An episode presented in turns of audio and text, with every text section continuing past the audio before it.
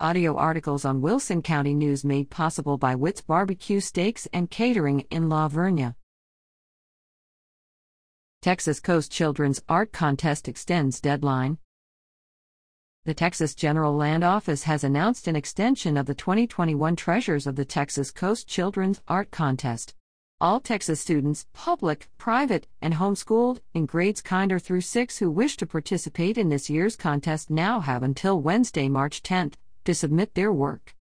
Artwork should be based on the theme treasures of the Texas coast and portray why the Texas coast is important or noteworthy to the participating student.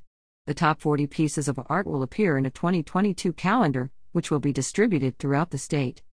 For more information, guidelines, and an entry form, visit Lee slash 3 my 2 IGID.